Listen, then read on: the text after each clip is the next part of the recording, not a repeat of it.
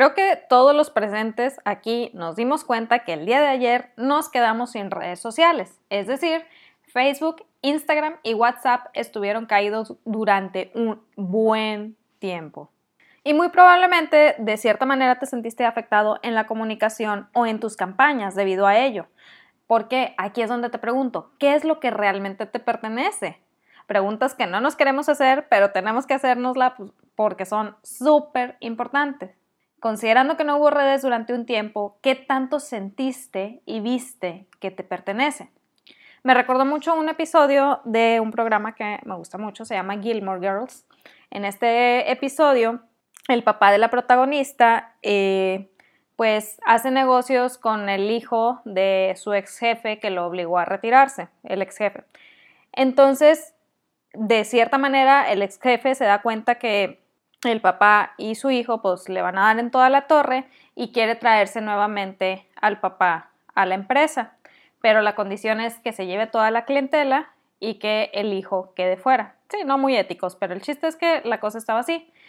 Entonces el hijo se da cuenta y va con la protagonista y pues le empieza a contar toda la situación y le dice la protagonista, pero es que pues te dejó la empresa, o sea, realmente te quedaste con todo.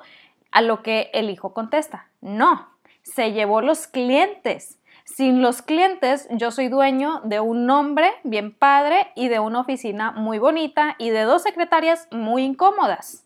Esa es la realidad que no estamos viendo hoy en día. Es la realidad que sucede con las redes sociales no nos damos cuenta que a lo mejor no tenemos negocio, que simplemente tenemos una página bonita, que tenemos un nombre bonito, etcétera, etcétera, etcétera. Decidimos a lanzarnos a vender algo y decimos que ya ah, es que tengo un negocio de esto, tengo un negocio del otro, pero nos olvidamos que para tener un negocio es necesario tener una base de datos de clientes y de prospectos, que es justamente lo que se había llevado el papá de la protagonista. Es necesario que nos demos cuenta la facilidad con que las redes se caen. ¿Por qué?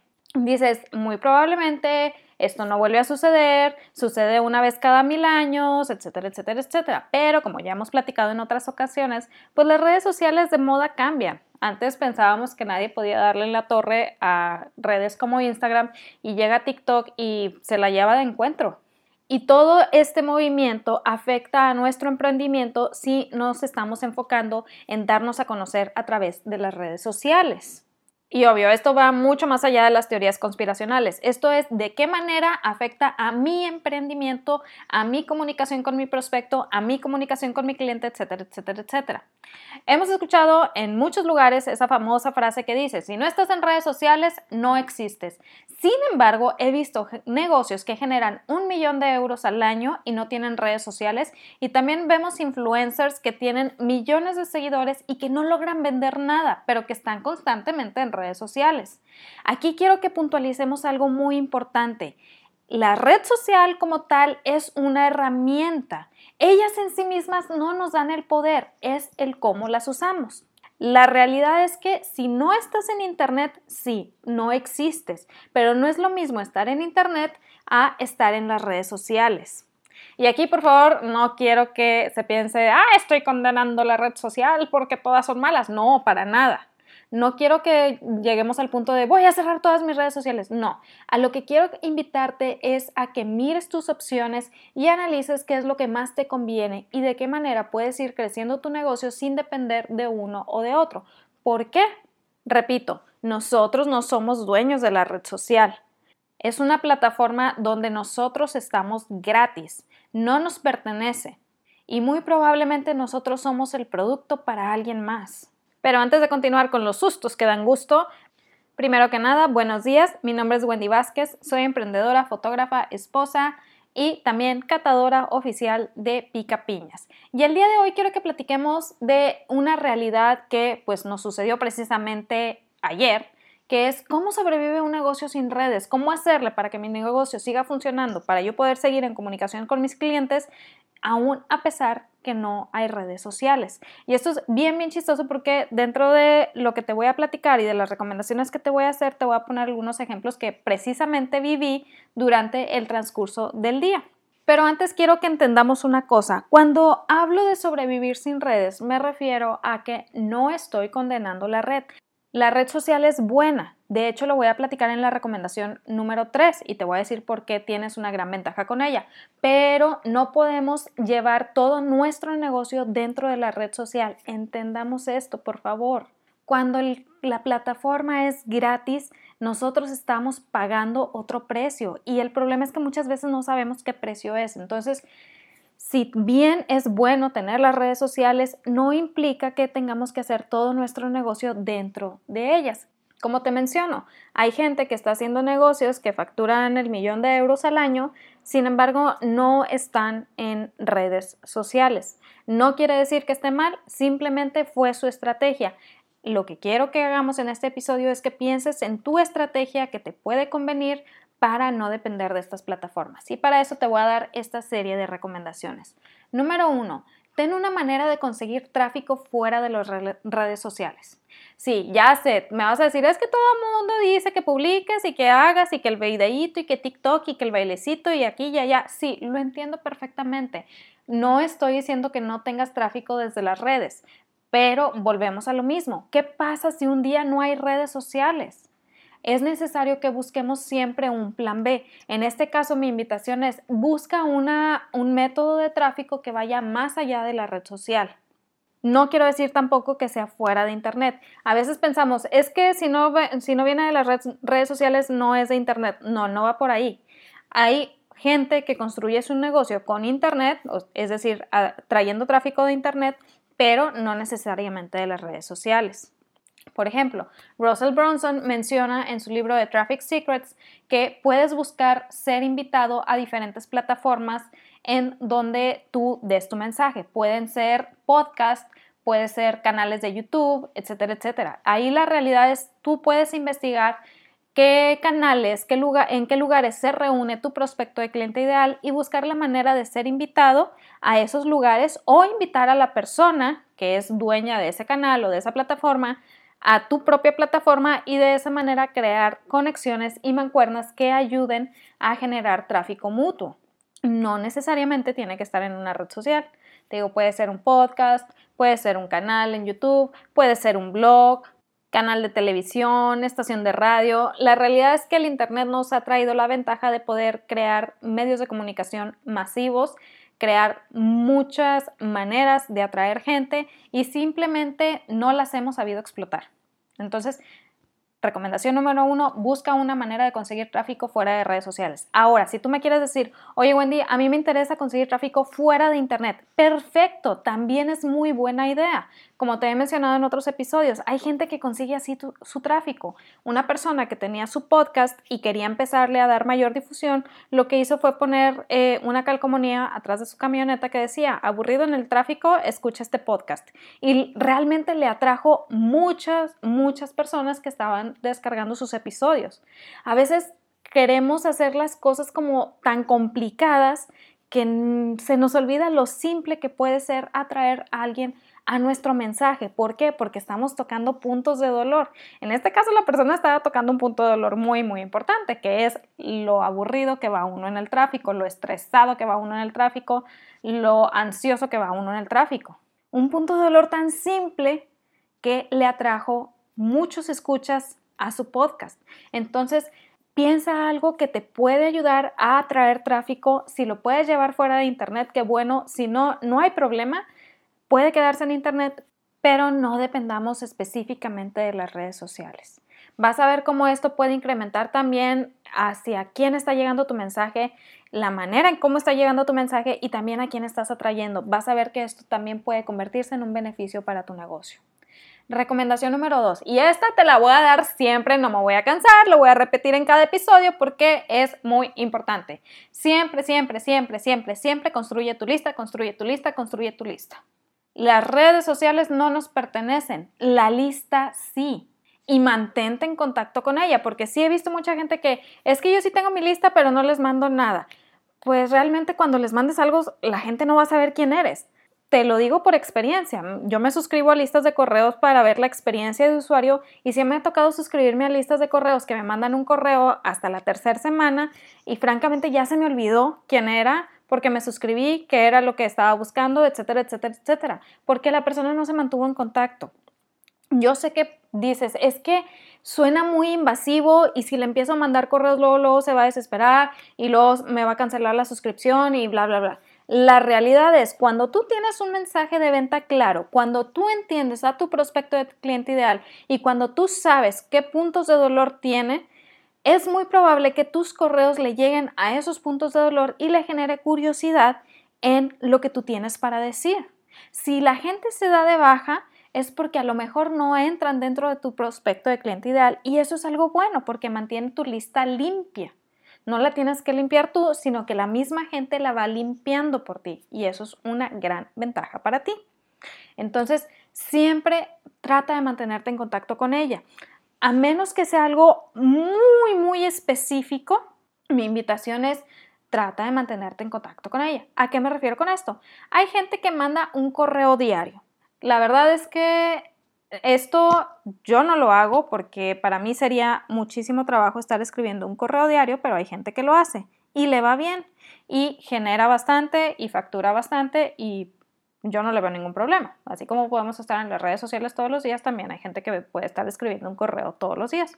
El punto es, hay gente que manda un correo diario, hay gente que mandamos uno a la semana y eso se nos hace suficiente. Mantiene a la persona como con el recuerdo de quiénes somos, pero tampoco somos tan invasivos. A menos que haya un lanzamiento de por medio, ahí sí ya cambia un poquito la estrategia, ya estamos más en contacto para que la persona nos tenga más presente, etcétera, etcétera, etcétera. Obviamente la estrategia es diferente en un lanzamiento. Pero si no estás en lanzamiento, si estás nada más en la parte de necesito que mi prospecto se acuerde de mí, necesito que mi prospecto mantenga en mente algo que yo le puedo decir, entonces pues para mí funciona un correo a la semana y está bien.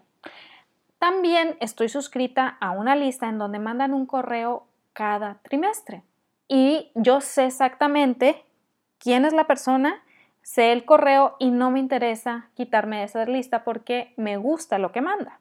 Y es un correo cada trimestre. Y en cada correo está intentando vender, vender algo, pero a mí me gusta lo que manda. Es una fotógrafa que ya está mucho más especializada. Me interesa mucho lo que esta fotógrafa tiene para decir. Por eso yo me mantengo en esta lista y por eso siempre me acuerdo de esta fotógrafa cuando me manda el correo. El otro ejemplo que te mencionaba de alguien que me mandó el correo como tres semanas después, la verdad, ni siquiera me acuerdo de qué era o para qué me había suscrito. No me acuerdo. Lo único que hice fue darme de baja de esa lista. Si yo no me acuerdo y no me lo está refrescando en sus correos, creo que uno, su mensaje está mal, en primer lugar, y dos, no soy su prospecto de cliente ideal. O puede ser las dos. Puede ser una u otra o las dos. En este caso, aplica yo creo las dos. ¿Por qué? Porque no tengo claro en sus correos qué es lo que, qué es lo que está ofreciendo. Y pues de ahí para mí es como, pues gracias, pero no gracias, no me interesa. Entonces, Construye tu lista, construye tu lista y mantente en contacto con ella. La gente te lo va a agradecer. Cuando nosotros estamos ofreciendo un producto, un servicio que va en función de resultados, entonces le estamos hablando a los puntos de dolor de la gente y al mismo tiempo a la esperanza de un cambio, a la esperanza de algo mejor. Y la gente quiere saber qué es lo que puede hacer para resolver sus puntos de dolor. No estamos siendo eh, invasivos, no estamos siendo sangrones, no estamos molestando nada más porque sí. Lo estuviéramos haciendo si hacemos como las grandes cadenas, por ejemplo, me suscribí a una lista de una, un supermercado y me he arrepentido tanto de haberme suscrito a esa lista porque te mandan como cinco correos diarios. Me di de baja como cinco veces y no lo he podido hacer y te siguen mandando. Ya los mandé spam y luego como que te agregan a otra lista. Total, es un gorro horrible. Entonces ahí sí me arrepentí, pero nosotros no somos esa empresa, nosotros no somos así, nosotros estamos buscando hablar en función de resultados. Y para hablar en función de resultados tenemos que ir ayudando al cliente o ir guiándolo porque en nuestra lista va a haber tres tipos de clientes. El cliente que tiene el problema y no sabe que tiene el problema, el, el cliente que tiene el problema y sabe que tiene el problema y no ha hecho nada al respecto y todavía no se decide hacer algo al respecto y el cliente que tiene el problema sabe que tiene el problema y va a hacer algo al respecto. Entonces, nosotros le estamos hablando de cierta manera a nuestro prospecto de cliente ideal, pero está en esas como tres identidades. Por eso es importante que sigamos en contacto con nuestra lista, porque cuando nosotros tenemos al tercer tipo de cliente, tenemos que ofrecerle algo inmediatamente. Cuando nosotros tenemos al segundo tipo de cliente, entonces con él es con quien nos mantenemos eh, en constante comunicación. Pero bueno, esa es información para más adelante. Si quieres ir conociendo más este proceso del cliente, de cómo está, de su mentalidad, de falsas creencias y cómo ir proyectando tu mensaje de venta o redactando tu mensaje de venta que sea adaptable para distintas redes sociales o para tus campañas de correo, recuerda que te puedes suscribir en mi lista. Aquí más abajo te dejo el link para ello, porque pronto voy a abrir un taller de cómo irse comunicando con el cliente a través de redes sociales o de tus campañas de correo más que nada quiero que vayamos nosotros desarrollando nuestro propio mensaje, que sea un mensaje bien enfocado a nuestro prospecto de cliente ideal y nosotros mismos lo podemos ir adaptando a la red social que usemos o a la campaña de correos que queramos crear. Pero primero que nada tenemos que entender todos estos aspectos de la mentalidad de nuestro prospecto, lo cual vamos a ver en el taller. No se te olvide, está aquí más abajo el link, te puedes suscribir y también les mando información que no comparto en ningún otro lado. Cerrando ese pequeño paréntesis, también quiero compartirte el porqué de la importancia de tu lista de correos. Obviamente las redes sociales se cayeron, la gente estaba como loca, mucha gente no se podía comunicar con sus clientes. Si tenían campañas en redes sociales, pues en esos momentos no funcionaron. ¿Qué sucedió? Sí, como, bueno, fue como a las 9 de la mañana que empezó todo el fallo en el uso horario en el que estoy. Bueno, para las 2 de la tarde yo ya había recibido correos de distintos proveedores hablando sobre la caída y pues ya enfocándolos en lo que estaban ofreciendo o en algún resultado a obtener o vaya, dependiendo de su mensaje. El chiste es que esta gente aprovechó y dijo muy sabiamente, ahorita no hay redes sociales, quiere decir que la gente no está tan distraída, no está tan como en la nube, lo cual quiere decir que si yo les mando un correo en estos momentos van a estar poniendo más atención, lo cual es cierto y con mayor facilidad se van a acordar de lo que, de lo que yo tengo para decir. Y esto es cierto. ¿Por qué? Porque la gente está más enfocada, está ahora sí como que leyendo con más detenimiento, porque no está el filtro de la red social de nada más scroll, scroll, scroll. ¿Y qué sucede? Mandan el correo y uno los tiene todavía más presentes. Entonces, cuando tú pienses, ah, necesito tal servicio, inmediatamente te vas a ir más a la parte de quién mandó el correo que a los 25 anuncios que te, pues que no alcanzaste a ver en redes sociales. Entonces, construye tu lista, construye tu lista y mantente en contacto con ella. Esta, por favor, no la dejes de pasar. Recomendación número 3, la que te platicaba hace ratito. Usa la red social, sí, para crear comunidad, no para hacer negocios ahí. También habrá quien esté en desacuerdo con este punto. Hay gente de que no, yo sí hago negocios en las redes sociales, es que como lo puedes quitar, es que son gratis, es que lo entiendo perfectamente, pero puede suceder lo que pasó hoy. Querer hacer negocios en la red social solo genera que dependas completamente de ella. Y si se cae o se da el chasquido de Thanos o de Mark Zuckerberg, lo que tú quieras, adiós red social y por ende adiós negocio. Entendamos, crear comunidad es una cosa. Crear comunidad es crear un ambiente seguro en donde la gente pueda platicar, en donde la gente pueda expresarse, en donde tú puedas eh, mantenerte en contacto con ellos, pero realizar el proceso para tu negocio, para tus ventas, es otra cosa. Si tus procesos se pueden hacer fuera de redes sociales, permite que seas tú quien tiene el control y el conocimiento de lo que ocurre, de dónde viene la gente, a dónde va la gente, cuál es su proceso, etcétera, etcétera, etcétera. Tienes mejores mediciones en la métrica y por ende tienes más conocimiento sobre la facilidad de tu proceso de ventas. Y también, si estás creando comunidad en red social, tienes la super ventaja de tener un lugar seguro en donde tu prospecto de cliente ideal puede hablar libremente y tú escucharlo libremente y de esta manera lo vas conociendo mejor. Y una de las mejores maneras para ir desarrollando tu mensaje de venta es conociendo a tu prospecto de cliente ideal. Si no conoces a tu prospecto de cliente ideal, nos quedamos como el vendedor que se para en medio de la plaza y grita helados, helados, helados. Y si no es un día que hace calor, pues muy probablemente no va a vender nada.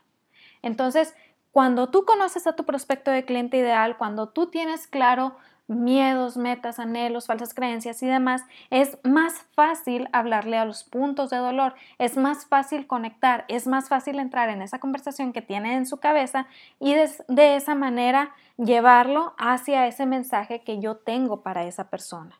se nos hace muy muy fácil querer hacer negocios en redes sociales porque es gratis. Y yo entiendo, lo gratis puede ser muy, muy atractivo cuando estamos haciendo negocios porque pues no siempre tenemos dinero para costear todas las herramientas, pero estamos supeditados a que no es nuestra plataforma, en cualquier momento me la pueden quitar y una de las cosas que he visto que sucede con muchos dueños de negocios es que Facebook los manda a la cárcel de Facebook, es decir, les castiga anuncios, les castiga publicaciones, les castiga etcétera, etcétera, nada más por publicar algo que no le parecía a la red social. Realmente estamos supeditados a que si le caigo bien a la red social o a la persona que administra la red social, entonces todo está bien. Pero si le caigo mal, aún a pesar que yo sé que mi mensaje va en función de ayudar y de generar resultados, entonces la red social simplemente me cierra.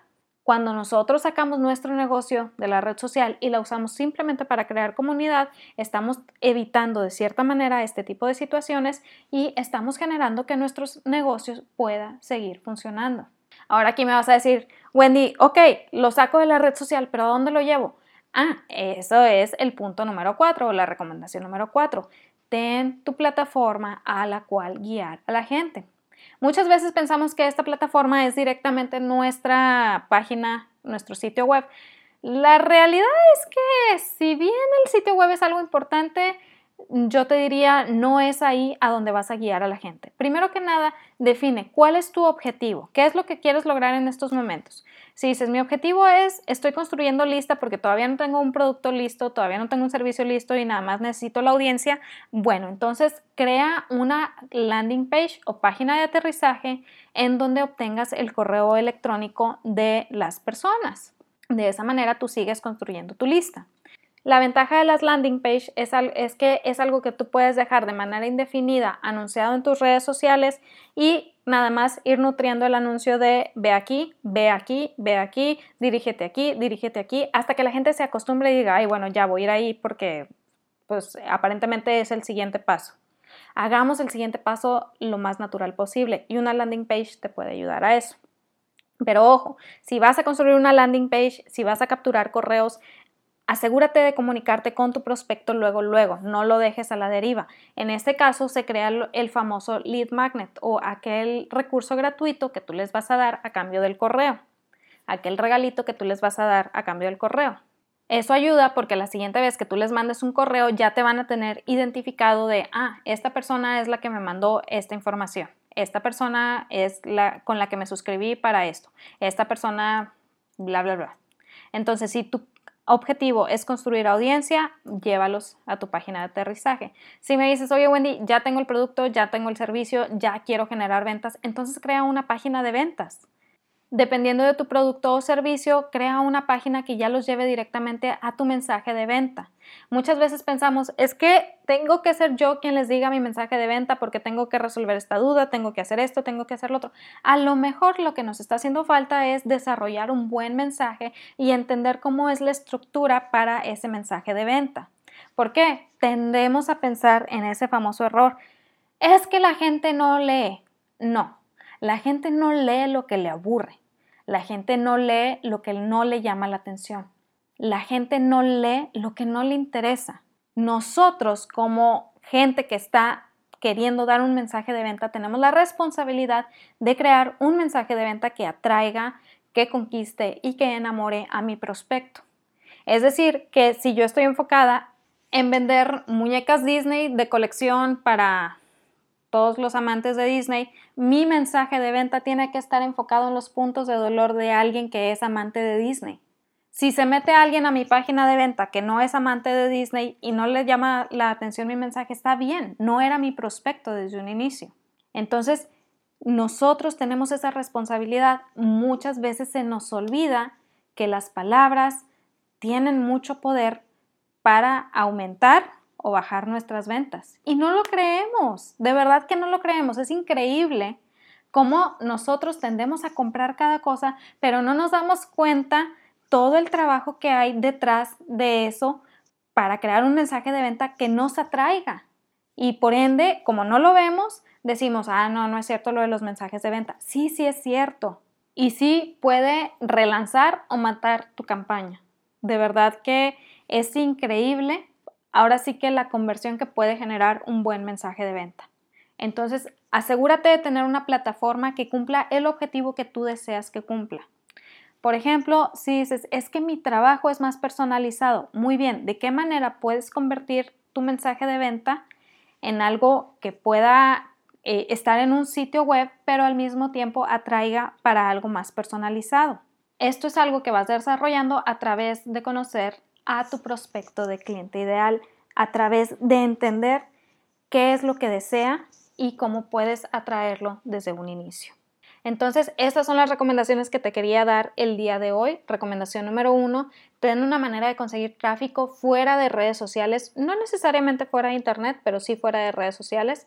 Número dos, construye tu lista, construye tu lista, construye tu lista siempre, siempre, siempre y mantente en contacto con ella. Número tres, usa la red social para crear comunidad, pero no para hacer negocios ahí. Y número cuatro, crea un lugar a donde guiar a las personas. Crea tu plataforma. Tu plataforma es tuya, tú estás pagando por ella, que valga la pena y que cumpla los objetivos que tú tienes para ti, para tu negocio. Espero que te haya servido la información que vimos el día de hoy. De verdad, también espero que no te haya afectado mucho lo que fue la caída de las redes sociales. Si conoces a alguien que le pueda servir esta información, por favor, no lo dudes, mándasela, no sabes de qué manera le puedes ayudar. También Recuerda que suscribiéndote a mi lista vas a ser de los primeros en enterarte cuando abra el taller para perfeccionar tu mensaje de venta y que vaya en función de lo que quiere tu prospecto de cliente ideal, de sus miedos, metas, anhelos, falsas creencias y puntos de dolor. Muy importante para entrar en la conversación en su cabeza. Solo regístrate en la liga aquí más abajo. Te deseo que tengas una excelente semana. Recuerda que en ti está el potencial para construir algo padrísimo, algo extraordinario, pero de nada sirve que yo te lo diga si no te la crees tú primero créetela y nos vemos el siguiente martes. Bye.